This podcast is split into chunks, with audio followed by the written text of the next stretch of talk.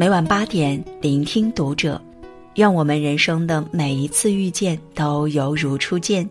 嘿，晚上好，欢迎收听读者，我是主播如初。那今晚如初要和你分享的是来自金顺顺的一篇文章。有一种男人再爱也不能嫁。最近知乎上一个“老婆把彩礼当做自己私房钱，该怎样处理”的话题火了，短短几日便引来了无数网友的围观。事情是这样的：一对情侣新婚没多久，男孩便以房子的首付为由，让女孩变卖三金，拿出婚前自己攒的六万块钱私房钱以及六万彩礼还贷款，而且这房子二十年后才能加女方的名字。女孩心下委屈，表示男孩当初已经拿走了四万改口费和红包。他虽然愿意跟男孩共度难关，但是不愿意当冤大头。于是男孩便认为女孩有钱不出，没有把他当家人。此话一出，网友议论纷纷：“你像防贼一样防着人家，还指望人家掏出家底来？你不是找老婆，你是找个共同还债人。”兄弟，有本事出去赚钱，别在家里抠老婆的钱。婚姻不是角斗场，你未来的枕边人不能是要与你斗争的人。人穷不可怕，心穷才最可怕。真正爱你的男人，只怕给你的不够多。太过精明，只会算计女人钱的男人，不仅不想给你一分一毫，甚至连你的他都想要。正如电视剧《知否》中所说。只有这天底下最没出息的男人才会打女人嫁妆的主意，这样的男人无论多爱也不能嫁。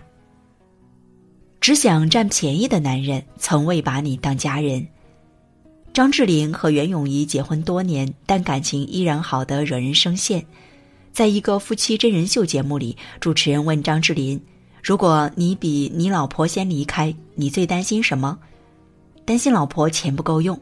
他毫不犹豫。如果生命只剩最后一天，你会对袁咏仪说些什么？袁咏仪，如果我真的离开的时候问你钱够不够用呢？你说够了，那我就安心了。张智霖深情的做最后的告白时，袁咏仪眼睛里也满是温柔。过了耳听爱情的年纪后，幸福的婚姻是你比钱重要。对待钱的态度映射着他对你的真心。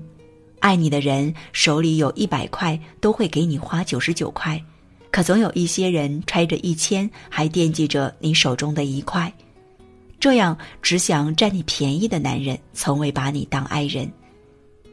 之前看到一个女生的投稿，抱怨男友总和自己哭穷。她和男朋友异地恋，好不容易有时间一起出去玩时，订房和吃饭都是自己付钱，因为男生总说自己没钱，或者家里还没给他打钱。一次双方语音时，女孩子听到男生说要请室友吃饭，因为室友月底没钱了，而且偶然得知男友和前女友在一起时也都是主动花钱，她这才明白，男友不是真的穷，就是想占她的便宜而已。涂磊曾说过：“男人都是要面子的，再穷的男人都愿意在心爱的女人面前炫富，他会主动给女人花钱，让她有足够的安全感。当他开始占你便宜时，便已经丝毫不在意自己在你面前的形象。比起在你身上浪费的精力，他更愿意请别的女人去高级餐厅，送别的女人昂贵饰品。你不如钱重要，他也从未打算与你白头偕老。”不过一时图你的好，与太过精明的男人生活是一种负担。丽丽和男友结婚时，紧跟潮流签订了夫妻财产 A A 制协议，其中规定各自收入归各自所有，各自开销各自负责，日常必需品和水电费平摊。一开始俩人还能相安无事，直到一次丽丽急性肠炎犯了，手机里钱不够，便找大夫转了一千块钱。好在病情不是特别严重，两天就可以出院了。丽丽万万没想到的是，刚出院回到家，迎来的不是丈夫的关心，而是一句冷冰冰的：“上次住院你找我拿了一千块，按照 A A 制协议你要还我的。”丽丽听了这话，心里冷到了极点，当下便还了钱，并且提出了离婚。计较算计下的婚姻本质是两个人搭伙过日子，绝对的 A A 制不过是精明男人自私自利的保护伞。他斤斤计较的不仅仅是钱，更是对你淡薄的爱。好的婚姻中没有锱铢必较，只有想给你安全感；没有绝对的 A A 制，只有心甘情愿的对你好。陈小春在妻子的浪漫旅行中自曝，他连零花钱都没有。对男人来说，没有零花钱本是一件难以启齿的事，但是陈小春说到这里时，却是一脸宠溺和幸福。当初的陈小春是出了名的铁公鸡，但是遇见应采儿后，却变得比谁都大方。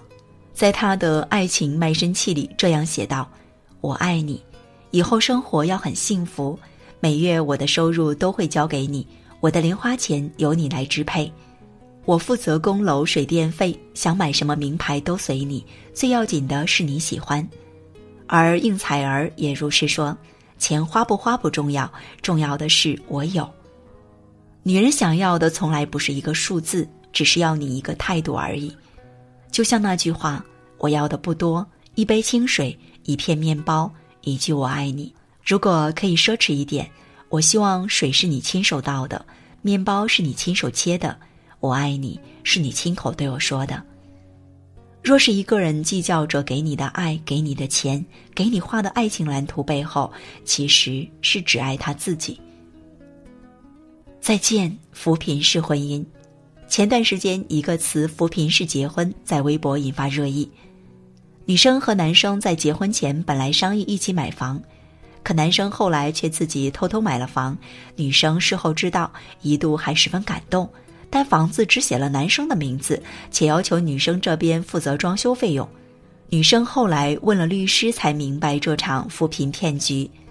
不仅装修费用收不回成本，房子以后升值了也与你无关呢。结婚前切勿高估爱情，低估人性。婚姻不是要济世济贫，你以为它是你的庇护所，后来才发现半生的风雨都是他带来的。说起上海杀妻藏尸案，仍旧不寒而栗。杨女士和朱先生初识时，便对她的花言巧语很受用。她对闺蜜说：“朱先生是一个很酷的人，他脑子里生了肿瘤，于是独身到西藏治病，住在雪山脚下，喝雪水，吃野兔。等过了一年，脑袋不疼了，复查发现已经病愈。天真的他并不知道，所谓的治病，其实是和前女友私奔。”后来不顾家人反对，杨女士执意和朱先生结婚。善解人意的她知道男方家里很穷，装修婚房都自己出的钱。婚后丈夫每天无所事事，收入不到自己的一半，甚至还染上了毒瘾。可她心甘情愿省吃俭用，买地摊货当他的提款机。可怜的杨女士不知道的是，她全身心的扶贫，不仅没有得到一丝的珍惜，反而招来了杀身之祸。自己被丈夫杀害后，这个恶魔还能若无其事的散步、遛狗，花着亡妻的钱带情人到处旅行。人穷不可怕，可怕的是心也穷。这种男人往往会对老婆敲骨吸髓，从谋财到害命，扶贫是婚姻里的悲剧刺痛人心。总有一些女人想当救世主，以为自己的爱情会与众不同。然而，却多的是将妻子辛苦洗衣的背影拍下来发在视频软件上的男人，还洋洋自得配文：“当年辛辛苦苦追你这个大学校花，如今还不是给我洗衣做饭当免费保姆？”精神扶贫一样可怕，有教养的男人说不出这样的话。都说婚姻是女人的第二次投胎，不是说你要嫁个多么有钱的男人。而是说，婚姻质量的好坏对你的下半场人生很重要。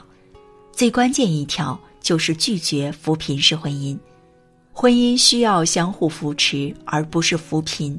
成年人光靠爱是活不下去的。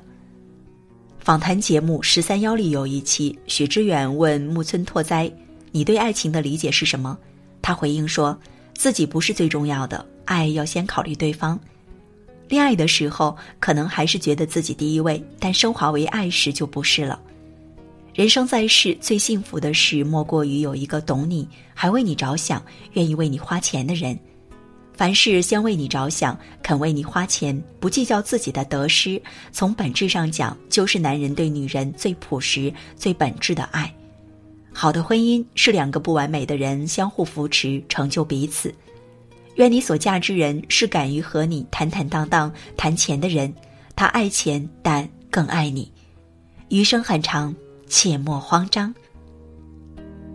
好，那今晚的分享就这样了。喜欢的话，欢迎拉到文末帮我们点亮再看，关注读者新媒体，一起成为更好的读者。这里是读者，我是如初，我们下次节目再见。